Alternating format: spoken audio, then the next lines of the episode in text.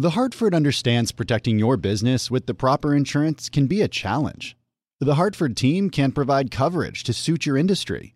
The Hartford empowers mid to large size companies like yours to help manage risk, from liability and property insurance to workers' comp and more. Let The Hartford help protect what's unique about your business.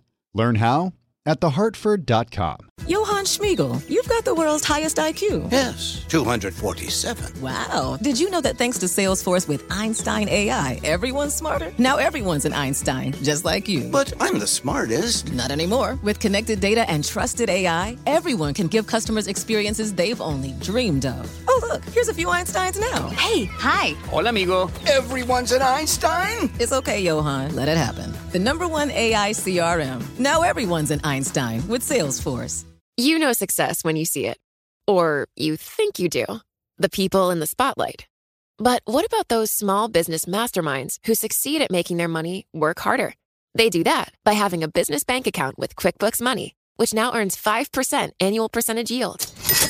Making your money work as hard as you do? That's how you business differently. Learn more about QuickBooks Money at quickbooks.com slash 5APY. Banking services provided by Green Dot Bank, member FDIC. Only funds and envelopes earn APY. APY can change at any time. Welcome to the Bloomberg Law Podcast. I'm June Grosso.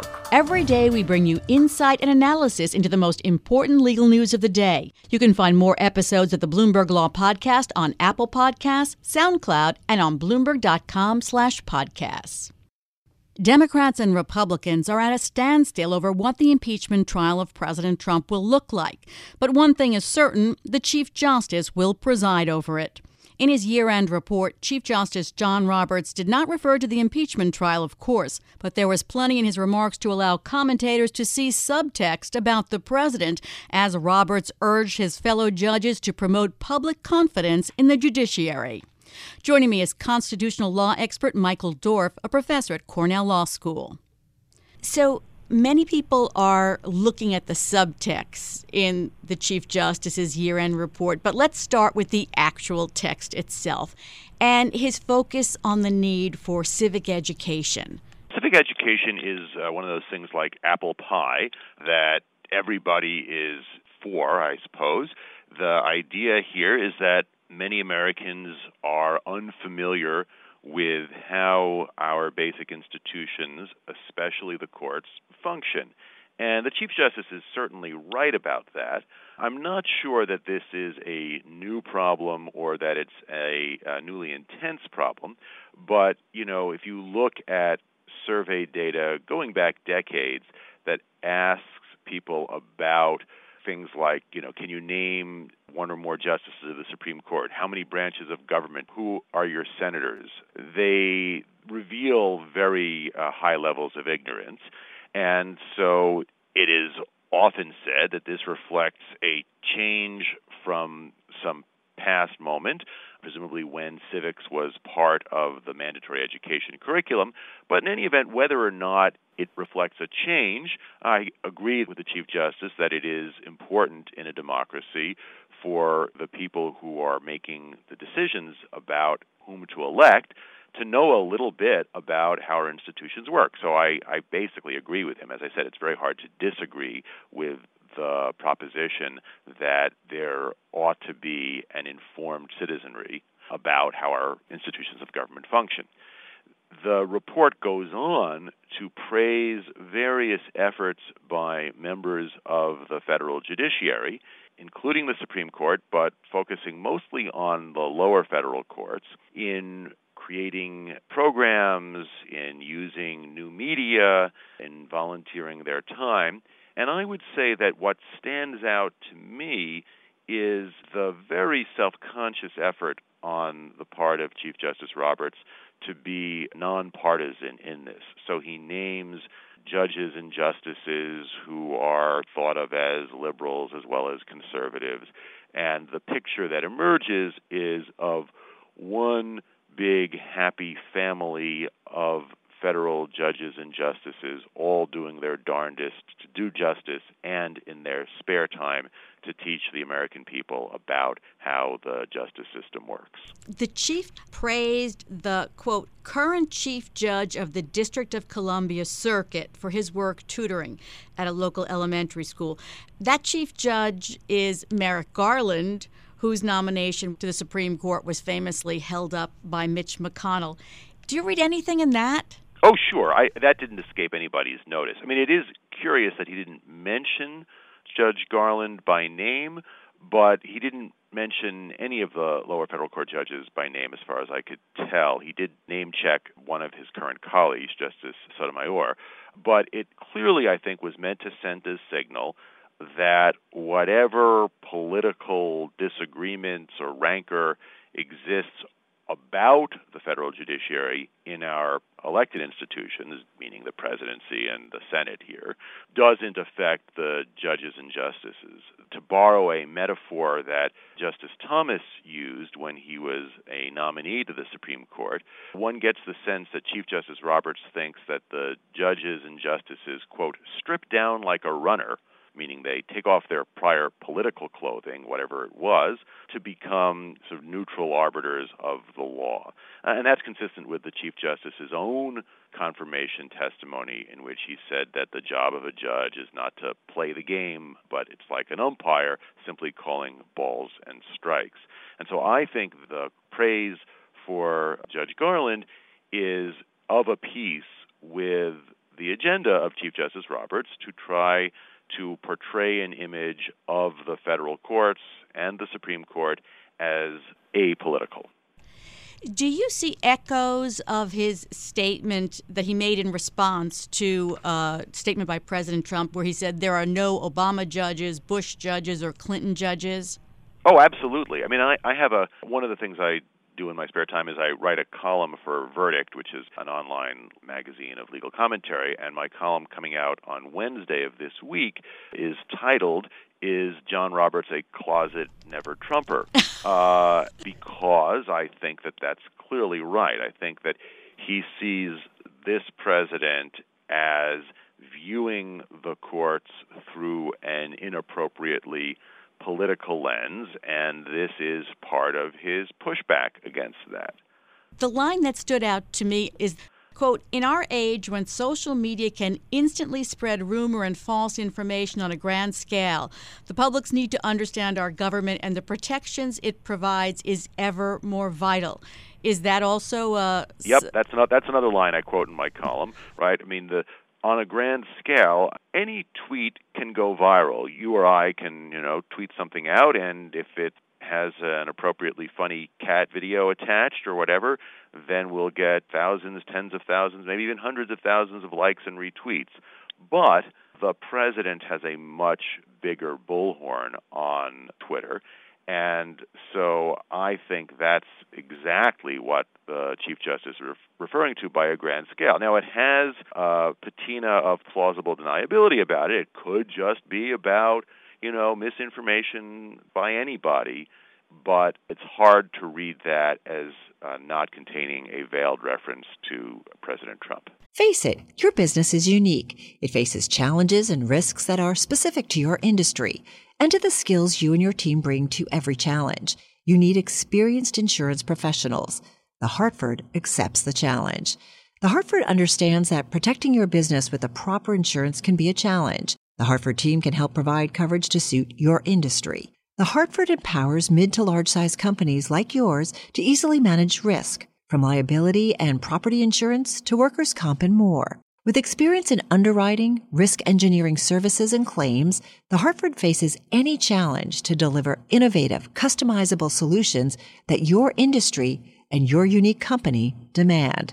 Let the Hartford help protect what's unique about your business. Learn how at thehartford.com. Johann Schmiegel, you've got the world's highest IQ. Yes, 247. Wow. Did you know that thanks to Salesforce with Einstein AI, everyone's smarter? Now everyone's an Einstein, just like you. But I'm the smartest. Not anymore. With connected data and trusted AI, everyone can give customers experiences they've only dreamed of. Oh, look, here's a few Einsteins now. Hey, hi. Hola, amigo. Everyone's an Einstein? It's okay, Johann. Let it happen. the number one AI CRM. Now everyone's an Einstein with Salesforce. You know success when you see it. Or you think you do. The people in the spotlight athletes, actors, artists. But what about the people behind the scenes? You know, the ones who make it all happen the lighting engineers, the sideline photographers, the caterers. They're small business masterminds. And if there's one thing they have in common, it's making their money work harder.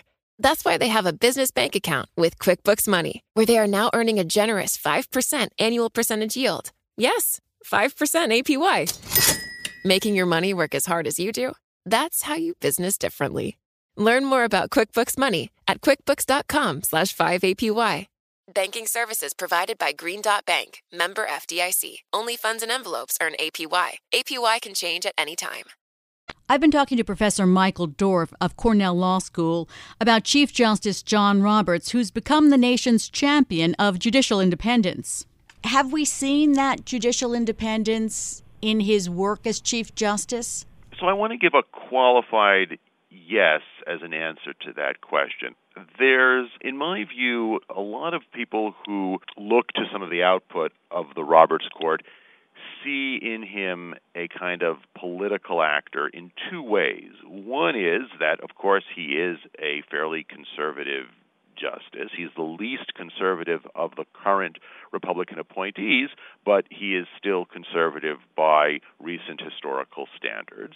And second, they sometimes, I think, portray him as voting in ways that are meant to enhance the court's prestige and legitimacy rather than according to the law. So you saw a lot of that after the 2012 decision upholding Obamacare. People thought that Roberts had switched sides because he thought it would, it would look bad for the court to be striking down a Democratic administration's signature plan. I, I happen to disagree with that. I think that Chief Justice Roberts, like virtually every judge and justice, tries to do justice even handedly. But I want to qualify that by saying that the law contains numerous ambiguities and gaps, and so it's inevitable that when a person acting in good faith tries to clarify the ambiguities and fill those gaps, his or her priors, that is to say, the commitments that they have on important issues like uh, abortion or affirmative action or the death penalty or gay rights or whatever it is, that those priors will affect how they fill the gaps.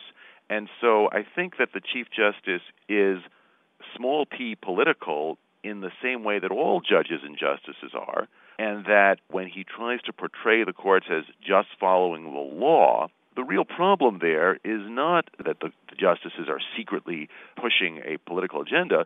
The problem is that he doesn't recognize how much politics is sort of necessarily baked into the law part. It seems ironic that he's going to have to preside over one of the most political events of the year, if not the decade, the impeachment trial. Ironic, perhaps, but it's you know it's the constitutional design, and the truth is that the presiding Chief Justice doesn't do very much. Those of your listeners who are old enough to recall the Clinton impeachment will remember that Chief Justice Rehnquist made the most news for the stripes he put on his robe yes. when he sat as the presiding justice. The only job of the presiding officer is to rule on objections, but of course he can be overruled by a simple majority. And so John Roberts is there in a kind of ceremonial role. Turning to the Supreme Court's term, this term includes cases on LGBTQ rights, abortion, gun rights. Is this the most challenging term that Roberts has had to face, or do you see others that were perhaps as challenging? You know, it's hard to know. I, I think it's certainly one of the most challenging. I do think that the 2011 to 2012 term was quite tough for him given the stakes of the Affordable Care Act case, which, by the way, could be coming back to the Supreme Court relatively soon. It might not make it this term yet, but you know, sometimes the court finds ways of ducking hard questions, and so we'll see, right? So in the gun rights case you mentioned, it's very easy for the court to dismiss the case as moot should it choose to.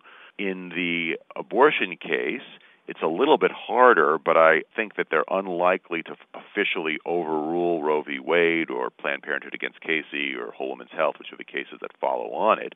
So there are ways that the court can de escalate if it so chooses. Finally, the question has been raised over and over about whether the Supreme Court has become too political. And you wrote an article a few months ago that explains how the Supreme Court has always been political. Tell us a little bit about that.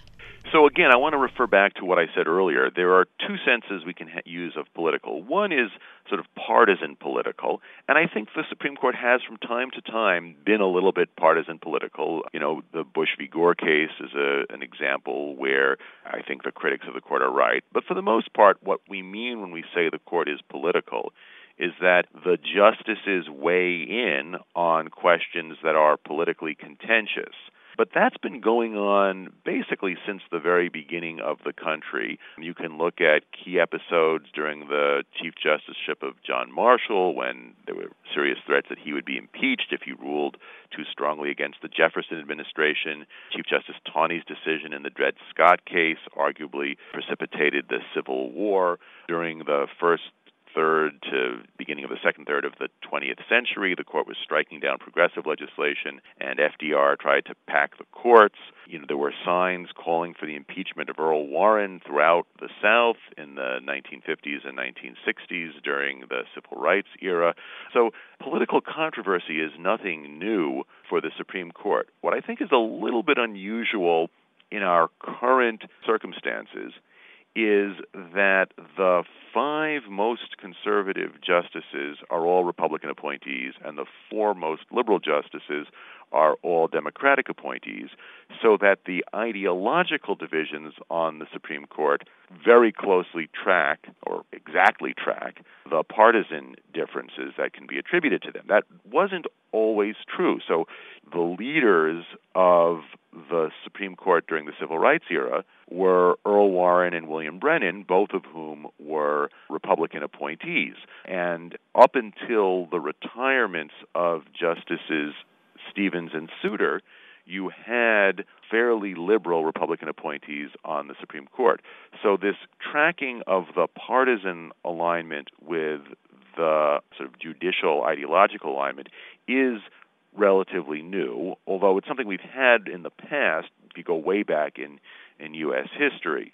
Having said that, I don't think that the cause is the Supreme Court. I think the cause is greater polarization in the Congress, especially in the Senate, so that it's now very, very difficult to get justices appointed essentially by consensus. You know, as recently as Justices Ginsburg and Scalia to choose a Democrat and a Republican, there was virtual unanimity in the Senate to confirm them. You're not going to see that anymore. And so what's happening, I think, is that the polarization we see in politics is being reproduced on the Supreme Court. Thanks, Mike. That's Michael Dorf of Cornell Law School. Thanks for listening to the Bloomberg Law Podcast. You can subscribe and listen to the show on Apple Podcasts, SoundCloud, and on Bloomberg.com slash podcast. I'm June Grosso. This is Bloomberg.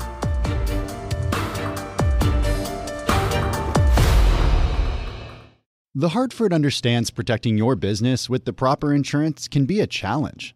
The Hartford team can provide coverage to suit your industry the Hartford empowers mid to large size companies like yours to help manage risk, from liability and property insurance to workers' comp and more. Let The Hartford help protect what's unique about your business. Learn how at thehartford.com. Meet Gary. Gary's about to become an Einstein in an instant. Whoa, Einstein hair. I like it. That's right, Gary, because you're using Salesforce powered by Einstein AI to connect data, predict business trends, generate personalized content, and wow customers. I do feel a lot smarter. Because you're not just Gary anymore. You're Gary, empowered by Einstein AI. Did you hear that, team? I'm an Einstein. Oh, can I get a selfie? The number one AI CRM. Now everyone's an Einstein with Salesforce. Top Thrill 2 is like no other course. Two 420 foot vertical speedways, three launches. All right, let's talk strategy. Copy that, driver. Go for maximum acceleration off the start. Roger that. You've got a short straightaway to push from 0 to 74 on the first vertical speedway. And what about the rollback? Rollback will set you up for an explosive reverse climb 420 feet in the sky so you reach 0 G's in total weightlessness. 420 feet of straight up speed. Let's get it. Top Thrill 2, the world's tallest and fastest triple launch strata coaster. Get your tickets at cedarpoint.com.